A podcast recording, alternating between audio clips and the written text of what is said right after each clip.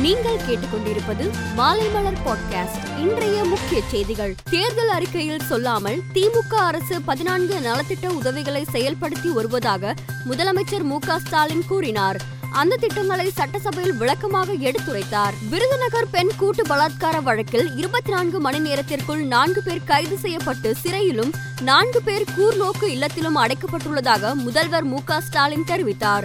தற்போது வழக்கு சிபிசிஐடி விசாரணைக்கு மாற்றப்பட்டுள்ளதாக கூறிய அவர் குற்றவாளிகளுக்கு அதிகபட்ச தண்டனை பெற்றுத்தரப்படும் என்றார். ஜெயலலிதா மரணத்தில் கடவுளுக்கு தெரிந்த உண்மை ஓபிஎஸ் மூலம் மக்களுக்கு தெரிய வந்துள்ளது என சசிகலா கூறியுள்ளார்.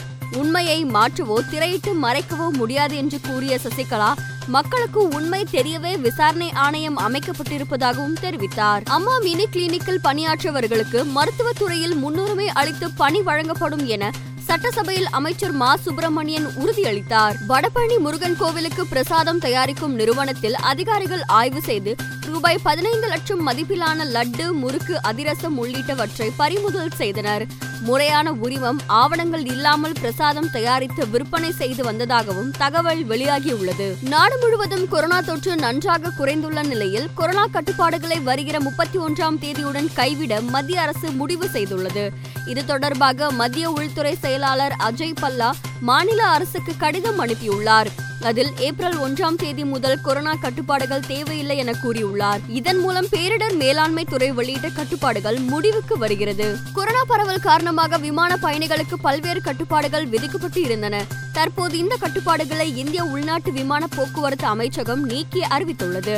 அதன்படி பயணிகளுக்கு இடையே இருக்கையில் இடைவெளி தேவையில்லை. அனைத்து இருக்கைகளிலும் பயணிகள் முன்பு போல் பயணம் செய்ய வழிவகை செய்யப்பட்டுள்ளது. தைவான் தலைநகர் தைபேயில் இருந்து சுமார் நூத்தி எண்பத்தி இரண்டு கிலோமீட்டர் தூரத்தில் இன்று நிலநடுக்கம் ஏற்பட்டது. ரிக்டர் அளவுகோலில் ஆறு புள்ளி ஏழு ஆகி பதிவாகி இருந்த இந்த நிலநடுக்கம் கடும் பாதிப்பை ஏற்படுத்தியது. புதிதாக கட்டப்பட்டு வரும் பாலம் ஒன்று இடிந்து விழுந்ததில் ஒருவர் காயமடைந்தார். நாட்டோ அமைதி குழுவினரை உக்ரைனுக்கு அனுப்புவது நேரடி போருக்கு வழிவகுக்கும் என ரஷ்யா எச்சரித்துள்ளது. உக்ரைனில் அமைதி பணிக்கான முன்மொழிவை அடுத்த நாட்டோ உச்ச மாநாட்டில் சமர்ப்பிக்க உள்ளதாக போலாந்து கடந்த வாரம் கூறிய நிலையில் ரஷ்யா எச்சரிக்கை விடுத்துள்ளது. வருகிற இருபத்தி ஆறாம் தேதி தொடங்கும் ஐபிஎல் கிரிக்கெட் போட்டித் தொடரின் முதல் ஆட்டத்தில் Chennai Super Kings Kolkata Knight Riders அணிகள் மோதுகின்றன. ஆனால் சென்னை அணியில் இடம்பெற்றுள்ள இங்கிலாந்து ஆல்ரவுண்டர் மொயின் அலிக்கு விசா கிடைப்பதில் தாமதமாவதால் தொடக்க ஆட்டத்தில் விளையாட முடியாத சூழ்நிலை ஏற்பட்டுள்ளது. மேலும் செய்திகளுக்கு மாலைமலர் டாட் காமை பாருங்கள்.